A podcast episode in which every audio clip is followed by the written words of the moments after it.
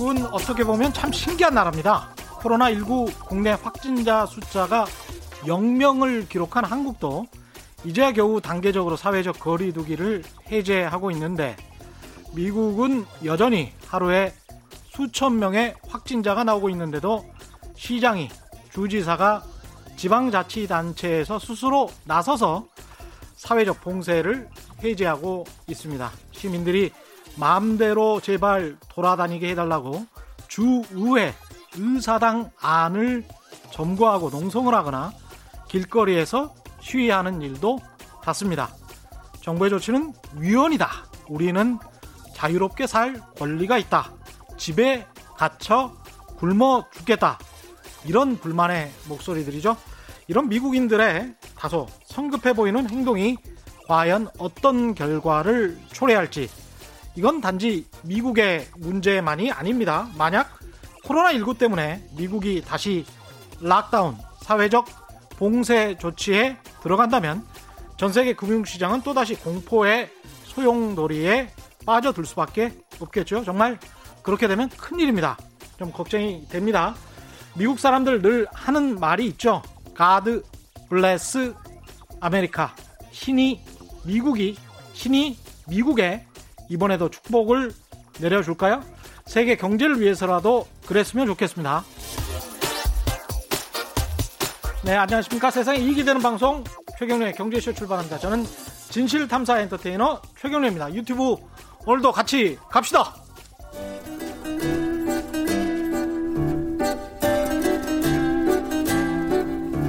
얽히고 설킨 국제경제는 이분이 제일 잘합니다.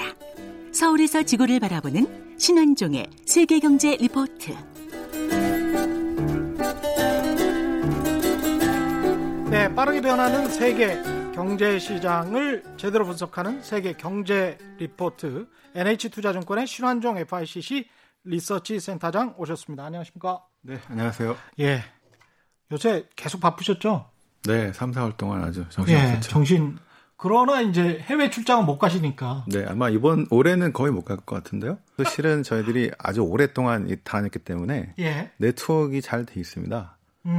그래서 그쪽에서 무슨 일이 생기면 전화로? 오늘 방에 전화를 통화를 하든 이메일을 하든 바로바로 뭐 실시간으로, 뭐 실시간 아니지만 뭐 하루 안에 다 알 수 있기 때문에. 그러면 증권사들이 이 정도면 그 그룹들, 뭐 삼성이나 이런 것들은 대단하겠습니다. 삼성하고 현대차는 이미 오래전부터 90년대부터 그 현지 이런 것들을 많이 했기 때문에 금융기관보다 앞서 있죠. 90년대에 실은 금융과 이 기업들이 같이 갔거든요. 예. 그런데 신흥국들 특히. 예. 그런데 현대차, 삼성은 이제 러시아 모라토리엄 막 생겨가지고 삼성은 돌아왔고 현대차는 남아 있었고. 아. 자, 근데 금융기관들은 다 철수. 90년대 그래서 전부 다 씨가 말랐고요. 예. 2000년대 초반까지 다 말랐습니다. 그리고 다시 가기 시작한 게 이제 물론 산업은행이나 등등은 특수은행들은 있었는데요. 다시 가기 시작한 게 이제 2008년 금융위기 전후. 예. 본격적인 투자는 거의 2009년, 10년 정도부터.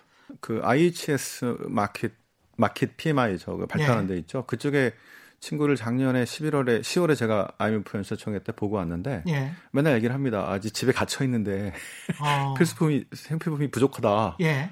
그래서 자기는 좀 더 오래 갈 걸로 본다, 막 이런 식으로 얘기하면 그렇군요. 다른 지역한테 물어보고 그건 좀 오반 것 같다, 뭐 얘기도 해주고 뭐 그렇습니다. 그 세간에서 나오는 이런 이야기들, 가령 삼성이 무슨 돈을 많이 확보하고 있다, 또는 뭐 부동산을 팔려고 한다, 이런 것들이 어떤 세계 경제 현황이랄지 이런 것들을 면밀히 와치하면서 내리는 의사결정일 수도 있겠구나, 이런 생각도 번뜩 듭니다. 그 전 세계 분석을 하기 위해서는 예, 한국에서는 하기가 어렵고요. 그렇죠. 그 전 세계 네트워크가 반드시 있어야 됩니다. 왜냐하면 이게 우리들의 생각이 항상 틀릴 수 있거든요. 그럼요. 그러니까 우리가 좀 억측이 갈 수도 있고 오바해서 생각할 수도 있겠고 그런 거를 얘기를 하다 보면 이제 잡히는 거죠. 그렇죠. 네, 그다음에 저쪽도 예를 들어 미국에서 분석을 한다고 다 맞는 건 아닙니다. 그렇죠. 특히 미중 무역 전쟁 같은 거는 저쪽이 되게 나이브하게 나왔어요. 2008년에. 예. 그래서 오히려 우리가 이거 심각하다. 더 커질 거니까 준비해라 얘기도 했었고. 그래서 저희 같으면 2008년 처음에 나왔을 때부터 이게 점점 심화되고 뭐 중간 선거용이 아니고 점점 심화되고 이게 패러다임 자체가 바뀌는 일이기 때문에 그렇게 보면 안 된다고 얘기도 해주고 그럼 예. 그들이 받아들여서 좀 수정하기도 하고 그렇게 왔죠. 그래서 전부 다 100% 믿는 건 아닌데요. 현지에서 일어나는 일들에 대해서는 또 그쪽에 얘기되는 것들을 우리가 들을 수 있기 때문에 그다음에 뭐 그런 것 때문에 이제 상당히 그 교정할 수 있는 기회가 있어서 좋은 거고요. 예. 그다음에 또 다른 런던, 또 뭐 다른 뭐 인도의 델리 아니면 러시아, 뭐 브라질, 멕시코 현지하고 얘기하다 보면은 밖에서 내내 되게 위험하다고 하는데 예. 알고 보면은 진짜 위험할 수도 있고 좀 오버일 수도 있겠고. 자 그래서 이제 그런 네트워크가 해외 투자하기 위해서는 반드시 필요하고요. 정부 사이드에서는 대사관하고 코트라 이 정도가 네. 되는 거죠? 그건 이제 정부 라인이기 때문에 시장을 잘 모르시죠. 그래서 이제 시장은 저희들한테 물어보는 경우가 많습니다. 그렇죠. 네, 시장은 어떻게 생각하냐. 이런 정도로 과거에는 사실은 60년대, 70년대 하면 대사관하고 그 코트라 정도, 코트라도 뭐 굉장히 좀 딸렸을 때고 네.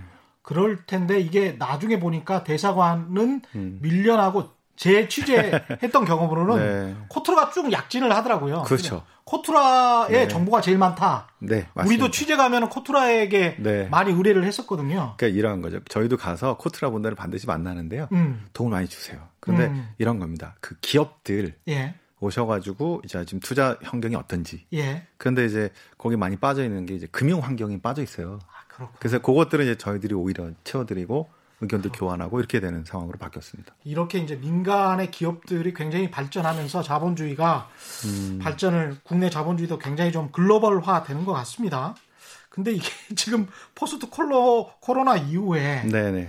이 글로벌화된 세계 경제가 급변할 것이다. 이런 예측이 나오고 있는데 네. 하나씩 좀 풀어보죠. 가장 네. 큰 변화는 뭘로 예상하십니까? 그 뭐 엄청난 변화들이 있을 것 같은데 일단은 우리가 생각해야 되는 게 일단 금리인데요. 예. 인플레이션하고 금리입니다. 예. 아, 미국을 기준으로 보면 1980년에요. 볼커 때. 그때 저 기준금리를 거의 20% 근처까지 올렸다가 이게 40년 동안 내려왔어요. 예. 인플레이션이 예. 70년대 80년대 초반까지 엄청나게 높았다가 그 인플레이션이 쫙 안정을 찾으면서 40년 동안 금리가 내려왔단 말입니다. 예. 제로까지. 자, 그래서 크게 보면 그렇죠. 예. 많은 분들이 야 이제 돈 엄청나게 풀었는데 이제는 거꾸로 가는 거 아니야? 이 생각하는 거죠. 다시 올라가는 거 아니야? 돈을 엄청나게 풀었기 때문에 이제 인플레이션 시대 뭐 이런 거가 나와요. 예. 이런 우려가 막 나오는 거죠. 그게 늘 나왔었습니다. 2008년에도 나오고 나왔습니다. 예. 그때도 제로금리까지 가서 예. 이제 간다 했는데 들썩들썩하다가 또 내려갔죠. 그거가 실은 가장 아주 중요한 핵심적인 이슈일 것 같고요. 그에 대해서 이제 아주 여러 가지 얘기가 나올 수 있을 것 같습니다. 인플레이션이 과연 이제 추세적으로 올라가서 금리가 올라가 그러면 이제 채권 다 깨지고요, 이제. 그렇죠. 이런 상황이 나올 수 있습니다. 이게 되게 중요한 이슈고 두 번째는 세계가 어떻게 변할까인데 이게 그동안 저희들이 계속 경제가 아니라 이제 정치 경제로. 예. 90년도에 중요한 사건이 이제 그 소비에트가 붕괴하면서 전 세계가 이제 세계화에 자유무역에 이런 30년 동안 아주 해피한 상황이 만들어졌죠. 예. 전 세계가 하나로 묶여지면서 그죠? 이제 군비 축소됐고 그죠? 물가 하락도 실은 그 영향을 좀 많이 받았었습니다. 예. 그다음에 이제 전 세계가 하나로 통합되면서 이제 중국이 이제 세계 체제로 들어오게 되면서 아주 평화로운 시대를 이 세계화의 시대죠. 이게 예. 한 30년 동안 왔는데 이제 앞으로 이게 그대로 갈 거냐 아니면 깨질 거냐. 다시 90년 이전 비슷한 비스무리한 상황으로 천천히 갈 거냐 아니면 안 갈 거냐. 이 두 가지 카테고리가 저희가 해외 투자하는 데 있어서는 가장 중요한 어떤 변화라고 볼 수가 있을 것 같은데요. 이 후자는 그래서 요즘에 나오는 저겁니다. 그 뭐지? 저 트럼프 정부가 배상을 이제 예, 중국 때리기 시작. 오늘 흔들리기 시작하는 이유가 예. 이제 중국 때리기. 예.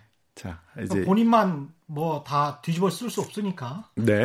그러니까 이거를 미 대선 때문에 트럼프가 이제 이걸 이용하는 거냐. 예. 자, 이렇게 볼 거냐. 아니면 이제 이거는 정말 추세적으로 돌이킬 수 없는 흐름이냐. 미국의 중국 때리기는 추세냐. 미국과 중국이 계속 갈등이 심화되고 자 1단계 무역 합의는 어느 정도 돼서 지금 소강 상태인데 그다음에 이거에 대한 기대들도 좀 있었는데 이제는 완전히 둘이 서로 갈등이 심화되는 구조로 갈 거냐 예. 아니면 그래도 꾸역꾸역 이렇게 유지되면서 갈 거냐. 그러면 이제 세 가지네요. 크게 보면. 근데 이제 다 말씀하셨다시피 연관이 돼 있습니다. 세계화가 잘 되면 물가도 사실은 좀 떨어지는 측면도 있고 금리도 잡히는 측면이 있으니까 금리와 물가, 그다음에 세계화, 그다음에 미중의 갈등 또는 협조 어떻게 될 건지 하나씩 풀어간다면 일단 금리는 인플레이션을 주장하는 사람들도 있지만 앞으로 뭐 IMF 보고서에서도 몇 년은 이런 금리가 갈 것 같다는 식의 코멘트가 있었단 말이죠. 네네. 어떻게 보십니까? 제 생각에는 그 IMF가 예측한 게 지금은 실은 인플레가 아니라 디플레를 걱정하는 예. 이런 시대지 않습니까? 그렇죠, 그래서 그렇죠. 어떻게든 인플레가 나오면 좋다 그럴 건데 자 이게 안 나오니까 자꾸 뭔가 하겠죠. 그렇죠. 그래서 지난 10년에도 아, 이제 인플레가 될 거다라고 했는데 안 됐어요. 그냥 올라가다가 다시 내려와 버린 이런 상태인데요. 아마 이 이후에도 요 2008년 이후에 10년과 비슷하게 기저로 예를 들어서 올해 유가 급락했지 않습니까? 예. 내년에는 올해보다 좀 높을 수 있겠죠. 그렇죠. 1분기. 그러면은 반등하면서 물가 약간 오를 수는 있는데 이게 지난 2008년에서 한 10년간 봤던 것처럼 그렇게 크게 올라가지 않고 올라봐야 원래 이 정도 선을 유지하는 그래서 금리가 기조적으로 쫙 올라가는 거는 실은 어려운 상황으로 가지 않을까라는 생각을 갖고 있는데요. 왜 그렇습니까? 그 일단은 예. 금리는요. 원래 옛날에는 저기 중앙은행이 결정한 게 아니고요. 그 교회에서 했어요. 교회에서 했어요? 네, 교회에서 결정했어요. 아 그래요? 금리를? 아, 신의 뜻입니까, 이게, 그러면? 네. 그러니까, 아, 그러니까 아마 여러분들 예. 금리의 역사라는 책이 있는데요. 예. 한 2000년 동안 금리가 어떻게 변하냐. 고대부터 해서 옛날에 그 한 15세기까지 금리가 한 5%였어요. 아, 그랬군요. 아주 오랫동안. 왜 그랬냐. 예. 그 이제 신학자들이 연구해보니까 그 실은 이제 옛날부터 고대부터 이자 수치를 금지했잖아요. 그랬죠. 그 성경도 그랬고 예. 뭐 이거는 저 고대 그리스에서도 그랬습니다. 예, 그다음에 그렇죠. 이슬람 문명도 이슬람도 그랬어요. 예. 그런데 어떻게든 빌릴 필요가 있잖아요. 그렇죠. 특히 돈이 없는 사람들. 예. 이 사람들 위해서 신학자들이 연구해 보니까 아 이거 필요하긴 한데 근데 신성 모독으로 가지 않으면서 이런 빌려줬을 때 받을 수 있을 그 상한선을 예. 1년에 5%까지는 괜찮다. 이렇게 분석을 해서 연구했어요. 아. 그래서 그 레오나르 10세인가요? 예. 그분이 피아트법인가 해서 예. 5%까지는 괜찮다. 자, 이렇게 발표를 합니다. 1515년쯤. 1515년에. 네. 그 이제 그때부터 이제 이 대금업들 이런 것들이 이제 공식화돼서 가긴 하는데. 야, 이때 무슨 금융공학이나 이런 게 없는데도 불구하고 20분의 1로 예전에도 아주 예전에도 20분의 1 정도는 합리적이다 이런 것들이 군데군데 있습니다. 아니 근데 5%라는 이 이자가 어떻게 보면 세계 경제 성장률이랄지 이런 것들을 감안하면 그게 합리적이다 이렇게 생각이 드네요. 아 그러니까 진짜 아주 오래된 그 역사 금리 역사에서 이렇게 있으니까 예. 희한한데요. 그런데 이거 어떻게 알았지? 그렇게 가다가요. 아, 그렇게 가다가 예. 그 영국 그 헨리 8세죠. 예. 교황이랑 싸웠잖아요.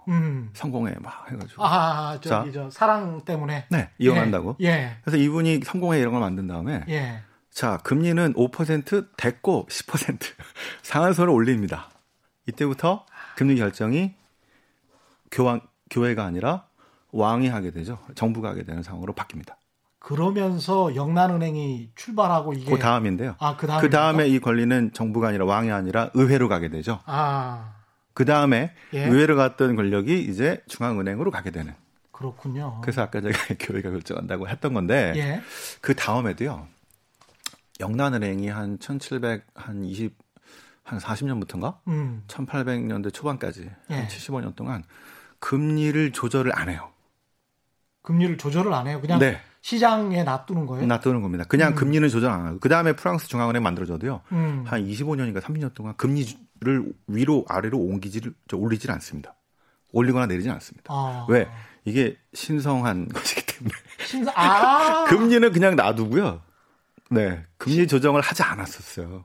아, 그러니까 원래 신이 교회에서 결정을 했었기 때문에 그런 영향들이 좀 많았다고 얘기를 하는데요. 그러니까 그게 그렇구나. 그때는 이게. 금리 조정이 아주 중요한 포인트가 아니었다는 얘기입니다. 금리를 조정하는 게 중요. 그만큼 실물 경제에는 따라갔고 이런 거죠. 이제 조정을 어떻게 했냐면 실은 신용으로 했는데요. 대출을 많이 하다가 줄여버리는 거죠. 대출을 많이 하다가 줄여버린다. 그렇죠. 예. 자, 금리는 놔두고 통화량으로 조절을 한 거예요. 거의 그렇게 해왔던 게 실제로 한 1970년대, 80년대까지는요. 우리가 금리가 되게 중요하게 여겨지는 그런 상황은 아니었습니다. 통화량으로만 조정을 했다. 그쵸. 그러면서 정부의 재정 정책하고 뭐 이 정도였겠네요. 그러면. 그래서 이제 그 뭐죠? 현대식의 중앙은행이 이제 탄생한 것들이 이제 미국에서는 한 1965년에서 75년에 그 저 중앙은행장을 했던 아주 18년 동안인가 했던 마슨가 뭐 이런 사람들 그 다음에 볼커 그때부터 중앙은행의 독립성 이런 게 강화되고 하면서 왔고 실은 그린스테펀 때부터 이게 금리 조절로 인한 그래서 이제 테일러 준칙 뭐 이런 게 나온 거죠. 예. 금리 조절이 이제 인플레이션에 따라서 금리 조정을 통해서 전체 그 통화 시장을 조절하는 방식으로. 그래서 제가 왜 얘기를 왜 좀 길게 좀 드렸냐면요. 예. 우리가 지금 2008년 금융위기 이후에 양적완화 정책이 나오면서 실은 세상이 상당히 많이 바뀌고 있겠고요. 이번에 자 양적완화 잠시 풀었던 것들을 요 한 몇 년 보니까 미국이 양적완화로 종료하면서 다시 흡수하고 그랬잖아요. 예. 일본하고 유럽은 그냥 갔지만 그때 잠깐 그랬고 아, 이제는 뭐 그럴 일은 별로 없다고 생각했다가 지금 문제가 터지니까 오히려 전보다 더 많은 돈을 풀어버렸습니다. 그러니까 기존에 우리가 했던 생각들이 그 아까 말씀드린 어떤 때는 통화량, 어떤 때는 금리, 또 어떤 때는 양적완화 이렇게 그 시대에 따라서 문제의식이 달라지면서 상당히 달라질 수 있다는 것들이에요. 어떨 때는 신성한 것, 통화량으로만, 금리로만, 그 다음에는 모든 것을 다 무시하는 그런 양적 완화.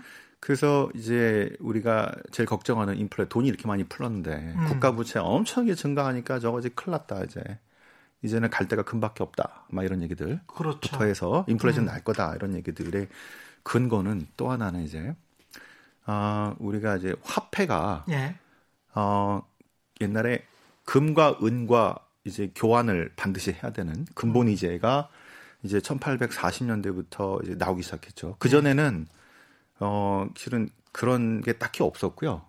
1840년대부터 영국의 그 필 수상이라고 하는 이 사람이 전체 세계 헤게모니를 쥐고 있던 영국이 자, 이제 우리는 금과 이제 그 통화를 매치시키는 이런 방식으로 가게 됐다 하면서 금본위제가 등장하게 되면서 이런 거를 이제 상품 화폐라고 하는데요.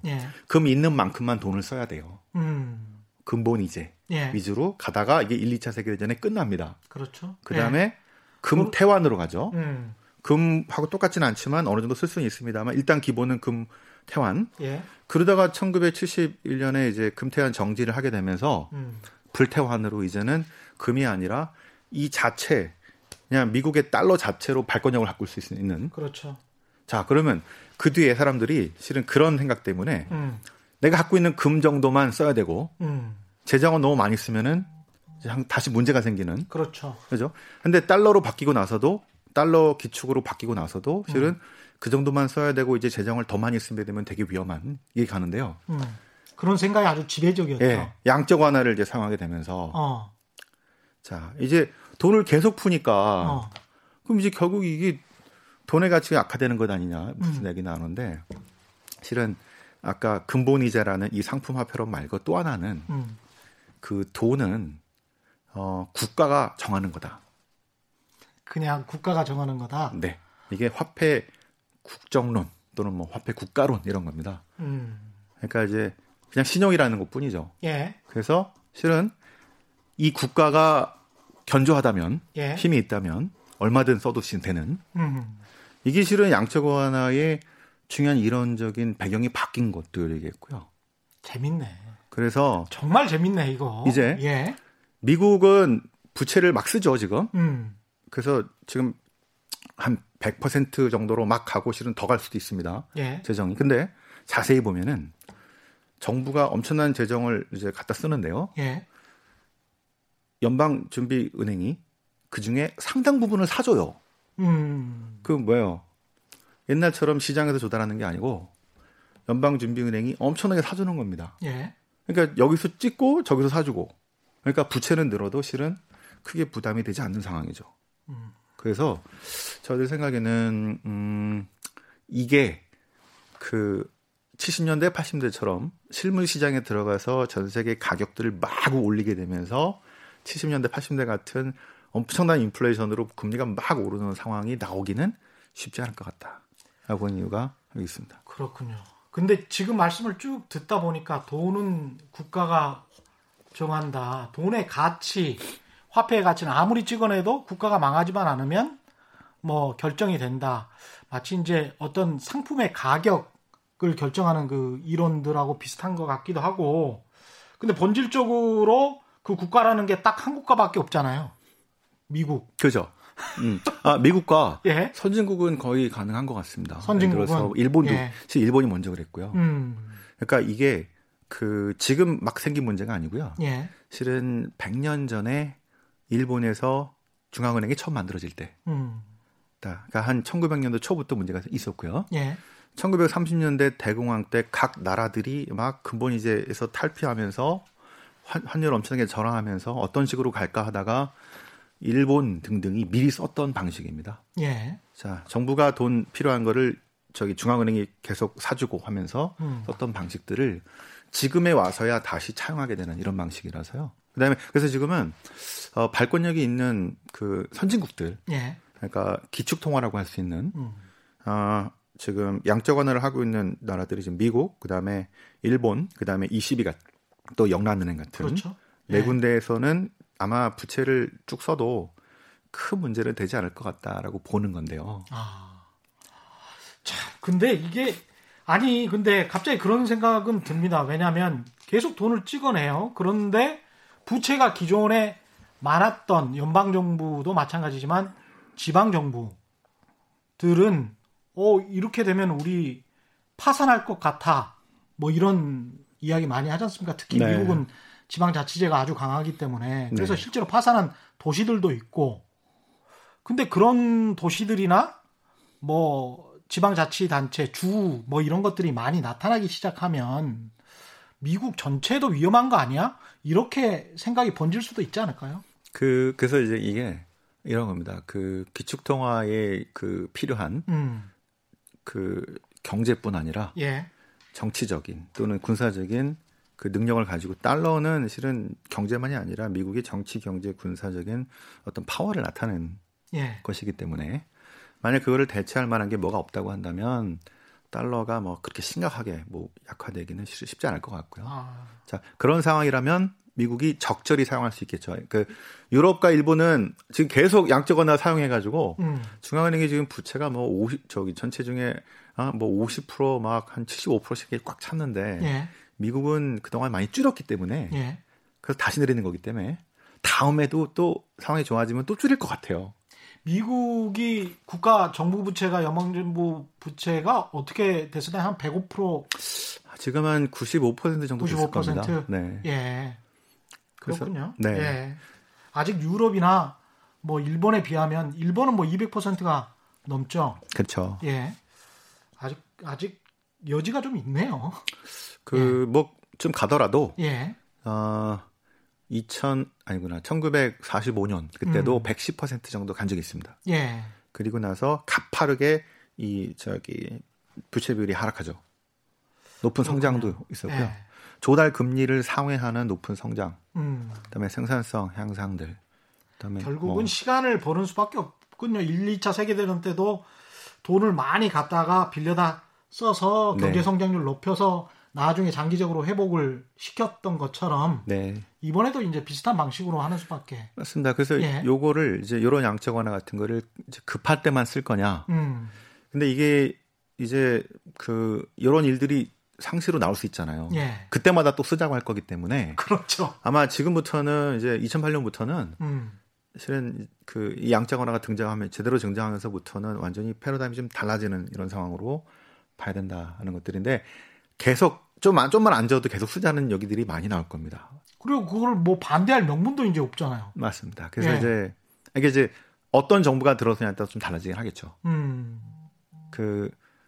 너무 그렇게 하는 거를 좋아하지 않는 정부가 실은 공화당 정부 별로 안 좋아했고 예. 버니 샌더스 같은 경우는 막 풀자고 얘기했을 텐데 예. 샌더스가 아니라 이제 바이든이 올라오기 때문에 적정한 수준은 하겠지만 아마 그 배경 이론들이 많이 달라지고 있기 때문에 배경적인 생각들이 예.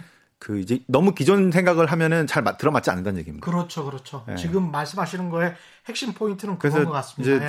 저희 많은 그 고객들을 만나 보면은 어떤 분들은 야 이러다 이건 저 달러 쓰레기 될 거니까 미국은 안 돼라는 분들도 있고요. 그게 이제 기존에 우리가 경제 세계 경제를 네. 바라보는 물가나 네. 금리를 바라보는 시각이었고 이론이었지 않습니까? 예. 그래서 저는 좀 유연할 필요가 있는데요. 우리가 지금 아주 핵심적으로 알고 있었던 금리 조절 자체도 예. 실은 그리 오래되지 않았다는 거고요. 옛날에는 그때 맞는 패러다임에 따라서 어떤 핵심적인 장치들이 이제 통화량 조절이라든가 이런 것들에서 바뀐 거다. 예. 거를 보시면 지금 화두에 맞는 이런 정책들이 나왔는데 되게 창의적인 정책들이죠. 예, 그렇죠. 저희들이 그래서 위기가 나올 때마다 새로운 뭐가 나오는데 아 사람들 진짜 창의적이더라고요. 왜 고민을 하는데 그래서 이게 통할 거냐 안 통할 거냐를 분석하는 데 있어서 이게 과거의 패턴을 들어 넣었을 때 안 맞는 경우가 많아요. 그때 필요한 네. 거는 시계열을 아주 오래 해가지고 시계열을 네, 네. 100년, 200년 전으로 한번 가보는 겁니다. 그래서 이런 화폐 금리나 뭐 이런 통화 정책이나 이런 것들이 어떤 식으로 흘러왔는지를 보면 과거에서 함의를 많이 끌어올 수가 있어요. 그런데 보면은 패러다임 자체에 맞는 그런 판단을 하시면은 좋은 어떤 결정을 할 수 있을 것 같다. 그래서 이제 결론적으로 금리는 초저금리의 시대, 양적 완화의 시대가 상당 기간 지속될 것 같다. 네, 2008년에서 지난 10년하고 비슷한 상황으로 단기적으로는 뭐 이렇게 올라갈 수 있어도. 이 금리가 뭐 엄청나게 튀고 그 뭐 인플레 다시 이제 40년 내려왔지만 이제 올라갈 건 이거보다는 예. 이런 상태에서 계속 박스 정도로 유지하게 되는. 그래서 인플레이션의 시대는 추세적인 건 아닌 것 같다. 절대 추세적인 건 아니고 네. 예 오히려 디플레이션 걱정을 지금 막 하고 있는 거고요. 세계화는 어떻게 될 것 같습니까? 세계화의 역사도 지금 같이 한번 보면서 세계화는 이제 예. 아까 그겁니다. 지난 30년 동안. 우리가 아까 되게 해피한 시절이었다 그랬잖아요. 예. 그런데 이게 균열이 아주 심각하게 가고 있는데 그중에 제일 큰 거는 역시 미중 갈등이라고 그렇죠. 볼 수 있겠습니다. 예. 이거는 단순히 코로나 때문에 그런 건 아니고요. 그전부터 저희들 계속 이제 미중 무역 이거는 거의 이제부터는 계속 이제 심화로 갈 가능성이 높은데 그렇게 보시는군요. 왜냐하면 일단 미중 갈등은 심화될 것이다. 네. 바이든이 되더라도. 예. 왜 그러냐면 우리가 16년쯤에요. 15, 16년쯤에 후강통이 열렸잖아요. 예. 그래서 이제 국내 금융기관 뭐 기업할 것도 없이 가서 막 깃발 꽂느라고 정신 없었습니다. 왜 그럴까요? 그때 야 이대로 가면 그때 이제 시진핑이 얘기했던 게 뭐냐면 중국몽이죠. 자 2021년에 예. 소강사회 예. 잘 먹고 잘 살 수 있는 2049년에 중국인 세계 넘버원. 자 이제 30년이 좀 안 남았거든요. 예. 자 그래서 이제 앞으로 펼쳐질 거는 중국이 이제 세계 1위의 패권 국가 되는 거를 대놓고 제시한 겁니다. 그렇죠. 자 시진핑이 이때 이겼는데요. 미국 가만히 있을까요? 자 그래서 2016년 그때쯤에는요. 아니 중국이 넘버원인 앞으로 넘버원 된다는데 지금쯤 안 좋더라도 가서 깃발 꽂아야지 내가 손해 보더라도. 그렇죠. 이게 실은 국내 사람들 생각이었는데요. 그때 아마 서베이 해보면 예. 자 20년 30년 뒤에 10년 20년 30년 뒤에 중국이 넘버원이 됐을까 이거 설명을 해보면은 상당히 많은 사람들이 지지했을 겁니다. 그때는 예. 큰 문제가 없었고요. 그죠? 이대로 가게 되면 그 단지 이제 시장으로만 생각했잖아요 중국을. 그렇죠. 예. 지금 만약에 서베이하면 어떨까요? 이 중국을 위험하게 생각을 하는 사람들이 많죠. 지금은 예. 이제 그때랑 달리서 미국이 그럼 그 가만히 놔둘까 이렇게 됩니다. 이게 앞으로 미중 갈등과 예. 이 세계화가 아니라 이게 되게 어려워지는 상황이 만들어지는 이유가 여기 있다고 보는데요. 자 그래서 이제 중국을 보는 미국의 관점이 한 세 가지가 있어요. 첫 번째는 기업하는 사람들입니다. 예. 이제 그 뭐 JP 모건의 다이먼드 비슷하고요. 뭐 금융하는 사람들 비슷, 월스트리트 비슷하고요. 또 이제 애플의 팀쿡도 마찬가지고. 그 트럼프가 자꾸 미국 관세만 얘기하는데 그냥 룰만 제대로 만들어 놓고 그냥 꺼졌으면 좋겠어. 그냥 기업하는 사람들하고 금융하는 사람들이 할 수 있게 룰만 만들어 놓고 꺼져 이건데요. 예. 그래서 이 사람들은 미국이 관세를 계속 때리고 뭐 할 거야라고 나오면 그게 아니라고 얘기했습니다. 왜? 우리도 힘들어. 이게 실은 뉴욕의 시각. 저희들이 계속 지난번에 갔다 와서 뉴욕의 시각이 단견인 이유. 이 사람들은 오너가 별로 없기 때문에 월급쟁이이기 때문에 내 임기인 한 3년이나 5년 동안은 그냥 좋은 게 좋았으면 좋겠어. 큰 문제 없이 갔으면 좋겠어라고 얘기를 한 거예요. 이게 애널리스트도 마찬가지고 월가 특히 그렇습니다. 중국 가서 뭐 비즈니스 해야 되고. 자, 그런데 워싱턴은요. 예. 지금 우리가 한 해 1,000억 달러 손해보는 게 그게 중요한 게 아니고 중요한 거는 우리가 20년, 30년 중국이 지금 지들이 1등 한다고 하는데 그보다는 상대적인 우위를 누리는 게 중요하기 때문에 1,000억 달러, 2,000억 달러 손해보는 게 중요한 게 아니에요. 이게 워싱턴의 생각입니다. 예. 공화당도 그렇고 실은 민주당도 그래요. 여기서 그 역시 이 미중 관계를 보는 앞으로 보는 제일 중요한 책은 저는 역사의 종말, 그 프랜시스 후쿠야마 지난번에만 말씀드렸던 다시 한번 말씀드리면 이게 90년도에 중국을 저기 세계 체제로 끌어들였던 민주당의 엘리트들의 생각이에요. 외교 엘리트들의 클링턴입니다. 그때 중국을 끌어들이면은 나중에 엄청나게 문제 생길 거라고 비판이 많았는데 클링턴이 어떻게 설득했냐면은 소비에트가 망했고 동유럽 다 망했고 중국도 돈 들어가면은 바뀐다. 아, 그때 그렇게 생각했어요. 참. 네. 돈 들어가고 자본주의 되면은 바뀐다. 자본주의가 되면 사람들이 다 바뀐다고 생각을 했어요. 그 책 근거를 제공한 책이 그 역사의 종말입니다. 왜? 세상은 이제 그 자유민주주의하고 싸웠던 소비에트 사회주의 또는 나치즘 권위주의 다 망했고 역사는 자유민주주의로 수렴한다는 게 그 책의 논리예요. 그래요. 그래서 미국 사람들처럼 생각하게 될 것이다. 돈이 맞습니다. 들어가면. 예. 네, 맞습니다. 예. 이게 북한도 중국도 시장체제에 들어가면은 바뀔 것이다. 이게 종말론적 역사관이죠. 맞습니다. 역사는 진보한다. 그런데 민주당 외교 엘리트들이 지금 뭐라 그럴까요? 이게 역사는 끝나지 않았다. 우리가 중국을 잘못 봤다. 바뀔 줄 알았는데 안 바뀌었다. 그렇죠. 그러면 지금 뭐라 그럴까요? 할 수 없다? 아니요. 이제서라도 저거 가만 놔두면 안 된다. 막아야 된다. 이게 공화당도 그렇지만 민주당의 외교 엘리트들도 이렇게 지금 생각합니다. 이거 그대로 놔두면 안 된다는 것들이죠. 예.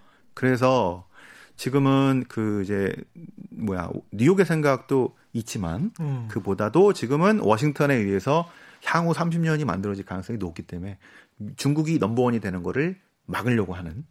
그죠? 이 치열한 싸움들이 앞으로 벌어지는 이제 시작이 저는 내년이라고 생각해요. 올해는 아마 이 선거를 앞두고 왔다 갔다 하면서 아마 특히 트럼프하고 바이든이 서로 중국 때리기 더 하겠죠.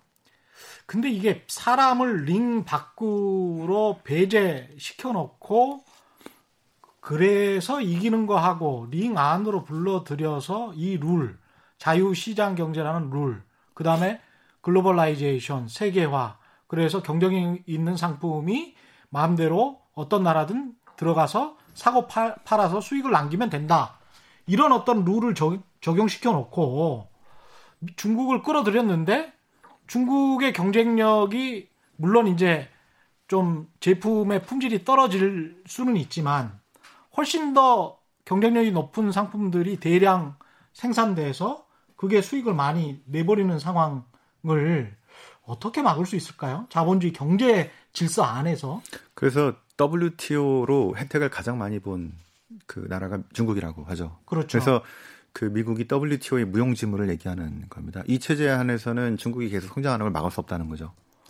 그래서 지금 WTO 체제를 압박을 하죠. 등등. 이거 필요 없다. 우리가 만들거나 이렇게 나올 겁니다. 그래서 지금 이 위기 이후에는 보통 2008년 같은 경우는 국제 공조가 나오고 자 이렇게 갔지만 이번에는 공조가 아니고 1930년대에는 오히려 자기들만 살겠다고 막 보호무역주의 가면서 환율을 엄청나게 평가절하하면서 오히려 싸움이 났어요. 근데 지금은 공조보다는 향후에 그런 문제들이 더 중요하기 때문에 아마 이 갈등이 더 심화, 공조보다는 오히려 갈등이 더 높아지는 방식으로 갈 가능성이 높다고 보는 건데요.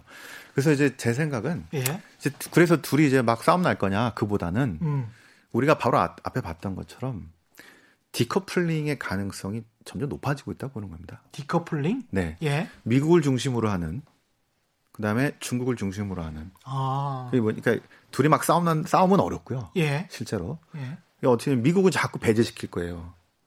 화웨이도 그렇고. 자, 여러 가지 압박을 가하면서 사용하지 말라고 할 거고요. 예. 4차 산업든 뭐 이런 저기 M&A도 못하게 할 거고 하면서 중요한 기술 진보에서 이제 중국을 배제하려고 할 건데. 예. 중국이 가만히 있나요? 중국은 자기 중심으로 해서 이렇게 할 겁니다. 여기서 중요한 게 이제 RCEP 같은 거고요. 예. 자, 이제 아시아. 예. 가장 성장률이 높은 아시아에서 작년 10월에 만들었죠. 이쪽에서 미국 빼고 충분히 그 가장 성장이 높은 아시아에서 성장을 그 중국이 도모할 수 있는. 그다음에 미국 빼고 나머지들하고 같이 어떻게 하려고 할 거예요. 예. 중국 미국은, 입장에선. 예, 예. 미국은 자꾸 배제하려고 할 거고. 그래서 요번에 지금 문제가 생기는 게 이제 꼭 그 갈등이 아니다 하더라도 글로벌 공급망에 좀 문제가 생겨서 중국에 많이 갔던 기업들을 이제 리쇼어링으로 미국으로 또는 한국으로 일본으로 이렇게 돌아오려고 하는 흐름이 조금 있는데 바로 되는 게 아니라 장기간으로 갈 거예요.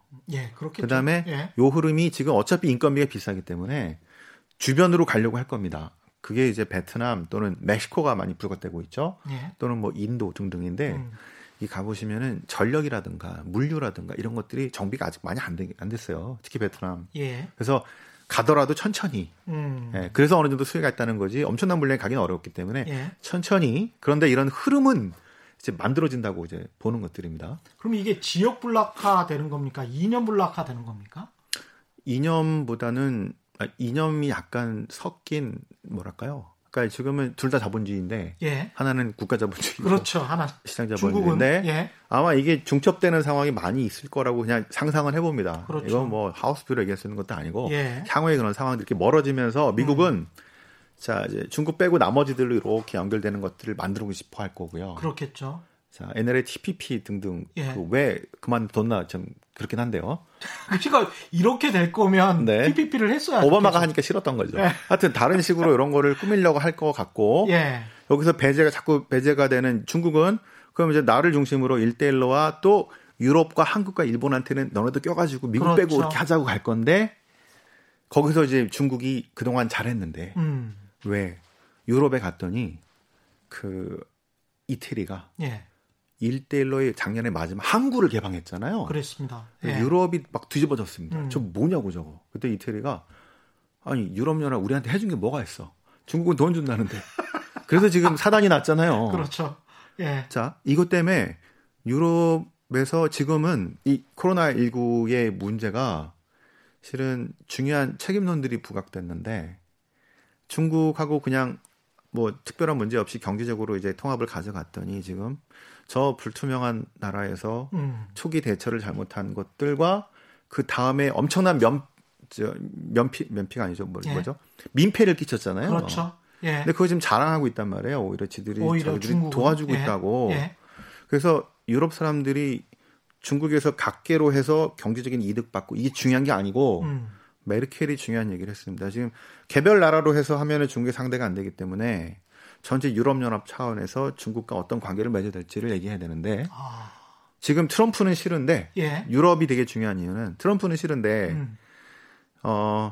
트럼프를 자꾸 멀리시하고 중국과 함께하다 보면은 이러다가 중국이 진짜 넘버원이 되면 서구가 되게 중요하게 여겼던 인권이라든가 그렇죠. 이런 자유. 보편적인 그런 예. 가치들 이런 거 예. 쇠퇴색하는 거 아닐까? 예. 이런 얘기들을 해왔는데 지금 그게 코로나 이슈로 배상 이슈로 드러났다고 보는 거죠. 그러니까 나토 동맹이라고 볼 수가 있잖아요. 북대서양 네.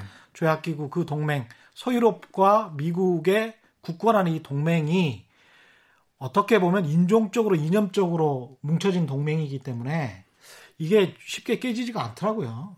그렇죠. 예. 그러니까 이제 인종적 이념적도 있지만 실은 이제 지금 전 세계가 그러니까 예를 들어서 우리나라가 자유민주주의 정치 체제를 선택한 이유는 예. 미국 때문이죠. 그렇죠. 그죠? 예. 미국 정치 때문인데 실은 더 큰 이유는 세계에서 제일 힘센 놈이 자유민주주의 체제니까 그래요. 만약에 그렇습니다. 한 20년, 30년 뒤에 이거는 만약에 가정이지만 중국이 넘버원이 된다. 이 위기를 잘 극복하고 이제 넘버원이 된다. 이대로 정체제 변화가 없이 그러면 세계 넘버원 국가가 사회주의의 권위주의 국가가 되는 아주 상당히 이상한 이런 상황이 나오게 되는데 받아들이기는 좀 힘들죠. 그렇게 되면 그 아까 역사의 종말이라는 그 문제가 자 이제 진짜 그렇게 될 거냐 아니면은 그게 아니고 역사는 다시 반복되는 식으로 옛날에 로마가 왕정에서 공화정 갔다가 다시 제국으로 갑니다. 이유는 싸워야 되는 국가들이 전부 다 제국이에요. 페르시아 말 많은 공화정으로는 상대가 안 돼. 그래서 제국으로 간 거예요. 주변에 어떻게 되느냐에 따라 달라지는 것들입니다. 그러니까 지금 역사는 끝났고 전부 다 민주화 될 줄 알았는데 오히려 스트롱맨들이 막 나타나죠. 그러네요. 이런 것들은 그렇고. 역사가 끝나지 않았다라는 그게 반증이 되는데요. 그래서 그 가만히 놔뒀을 때는 정말 경제적으로는 윤택할 수 있는데 우리가 엄청난 통제를 받게 되는 이상한 세계가 갈 가능성을 배제할 수 없다는 게 하나 있고요. 만약에 반대로 중간에 중국이 쭉 가다가 체제가 바뀌었다. 우리가 원하는 식으로 민주화됐다. 그랬을 때는 무슨 일이 벌어질 생각할까요? 엄청난 테일 리스크가 나올 수 있습니다. 어떤 테일 리스크가? 네. 뭐냐면 어떤 식으로? 중국이 민주화가 됐다는 거는 자 중국은 힘이 강력할 때는 한 나라, 중앙 집권일 때. 그런데 힘이 분산될 때는 5호 16국. 아 그렇구나. 그래서 중국이 그걸 놓치지 않는 이유가 중앙 집권해야 된다고 계속 얘기를 하는 이유가 이게 느슨해지면 다 찢어져 버리거든요. 자 그렇게 되면 그래서 우리가 이제 주식하시는 분들은 이런 생각을 안 해요.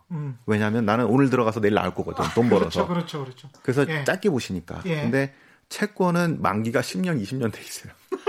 20년 동안 무슨 일이 벌어질지 압니까? 그러니까 사실은 못 들어가는 건데요. 그런 리스크들이 이제 과거를 보는 거예요. 소비에트가 해체될 때 엄청난 소버레인 디폴트들과 이게 엄청난 테일 리스크가 터졌습니다. 유고슬라비아 해체도 마찬가지예요. 자, 그러니까 이게 민주화는 필연적으로 권력의 분산, 특히 지방 분권. 이게 이제 소비에트처럼 완전히 해체될 것이냐? 아니면 인도네시아가 막 다민족 국가가 모였는데 이게 해체되면서 나왔던 게 그 티무 동티무르 뭐 이런 거 있죠?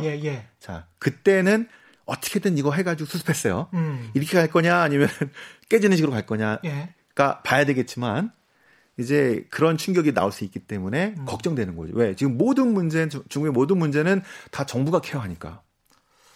그죠? 그러네요. 그런 문제들이 있는데 그래서 사실은 저 금융 쪽에서는 아유 일단은 테일 리스크는 안 났으면 좋겠어.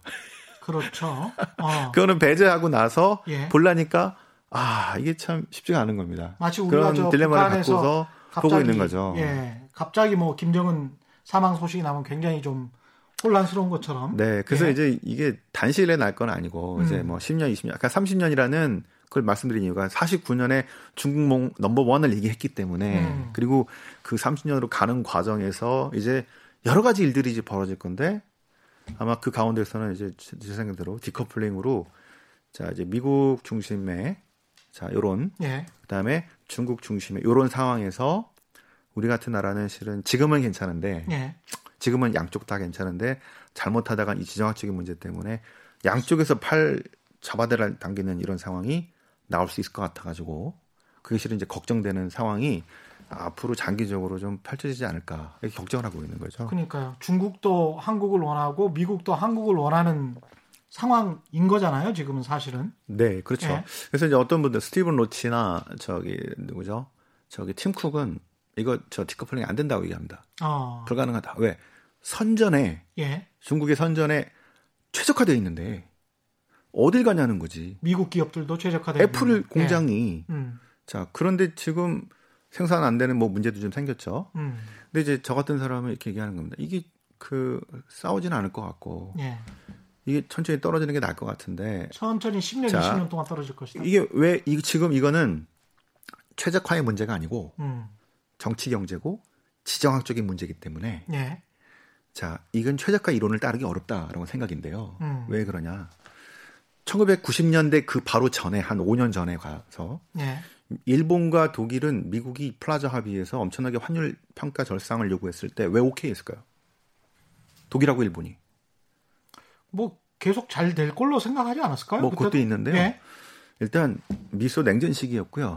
자, 미일 안보조약 또 독일도 마찬가지로 그들의 우산 밑에 있었거든요. 예. 그때는 중요한 게 최적화 논리가 아니고요. 일단 지정학적 논리가 먼저예요. 아, 뭐가 먼저냐가 그죠? 중요하네요. 그 하에서 다음번 차선으로 최적화를 찾는 겁니다. 그런데 예. 90년 이후에 이게 30년 동안은 아주 해피한 상황으로 갔기 때문에 우리가 그 생각을 안 했는데요. 예.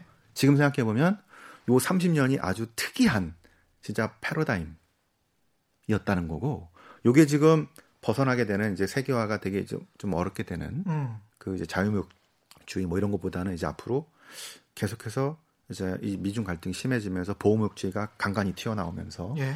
이런 상황이 만들어지면은 최적화가 아니라 지정학적인 논리에 따른 그 두 번째 차선책을 찾아야 되는 자, 이런 식으로 가지 않을까라고 조심스럽게 생각해보는 겁니다. 한국 입장에서는 우리나라 입장에서는 이 전환의 시기가 그래서 중국이나 한국 그 미국이 한국을 강력하게 원하고 그래서 전환의 시기가 굉장히 좀 길어져서 10년, 20년 동안 우리는 이쪽 저쪽에서 다 기회를 잡을 수 있는 지금은 그렇죠. 삼성전자 반도체는 네. 양쪽에 다 써야 되니까 오케이입니다. 그렇죠. 그런데 그런 시기가 좀 길어졌으면 네. 그걸 바라는 거네요, 우리는. 그렇죠. 예. 그런데 이제 그게 그 경쟁력이 있는 상품이 반도체는 그러는데 그다음에 자동차부터 또 뭐 다른 상품은 굳이 우리 거 안 써도 되잖아요. 그렇죠. 그래서 예. 이게 참 어려워지고 있는 상황이 코로나 이슈로 인해서 조금 더 이제 좀 빨라지지 않을까. 이렇게 보고 게다가 중국이라는 그 시장 자체가 그렇게 이미 미국의 한 3분의 2 정도로 그렇게 커져 있는데 거기에다가 만약에 상품을 못 팔면 그만큼 어디에선가 만회를 해야 되는데 우리 입장에서는 참 힘듭니다. 그래서 글로벌 예. 성장도 그 지금 이렇게 성장이 가다가 궤도를 이탈했잖아요. 예.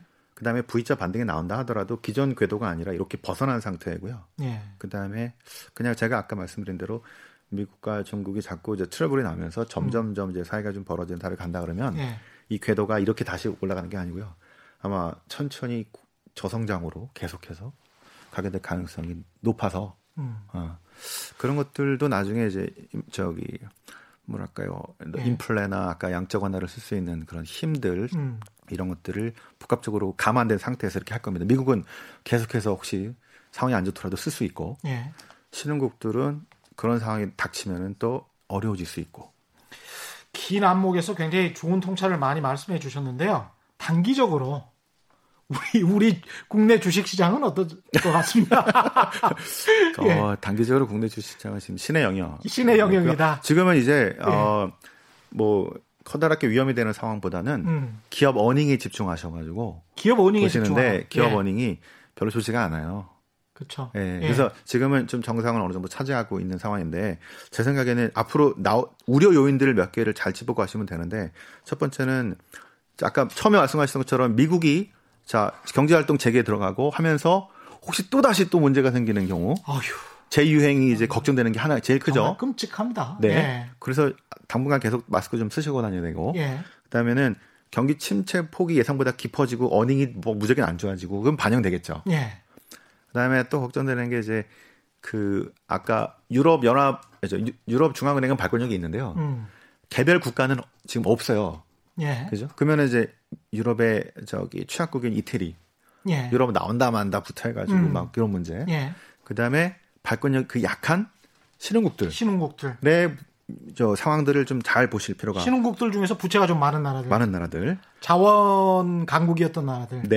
예. 그런 것도 잘 보셔야 되겠고 만약에 이제 회복이 예를 들어서 돈이 너무 많이 풀렸다 생각이 들 때. 연준이 돈을 좀 줄일 수도 있거든요. 그렇죠. 그게 갑자기 또 하반기에 나오면은 예상보다 좋다 그러면은 그냥 막 가는 게 아니라 줄였을 때는 또 다시 출렁을 수도 있어요. 테이퍼링이라고 네. 하는 비슷한. 것들. 그래서 예. 그런 것들을 좀 잘 보시면서 하시면 네, 잘 되지 않을까 싶습니다. 오늘 말씀 감사합니다. 여기서 마쳐야 되겠습니다. NH투자증권 신한종 FICC 리서치센터장이셨습니다. 고맙습니다. 네, 고맙습니다. 세상에 이익이 되는 방송 최경영의 경제쇼였습니다. 고맙습니다.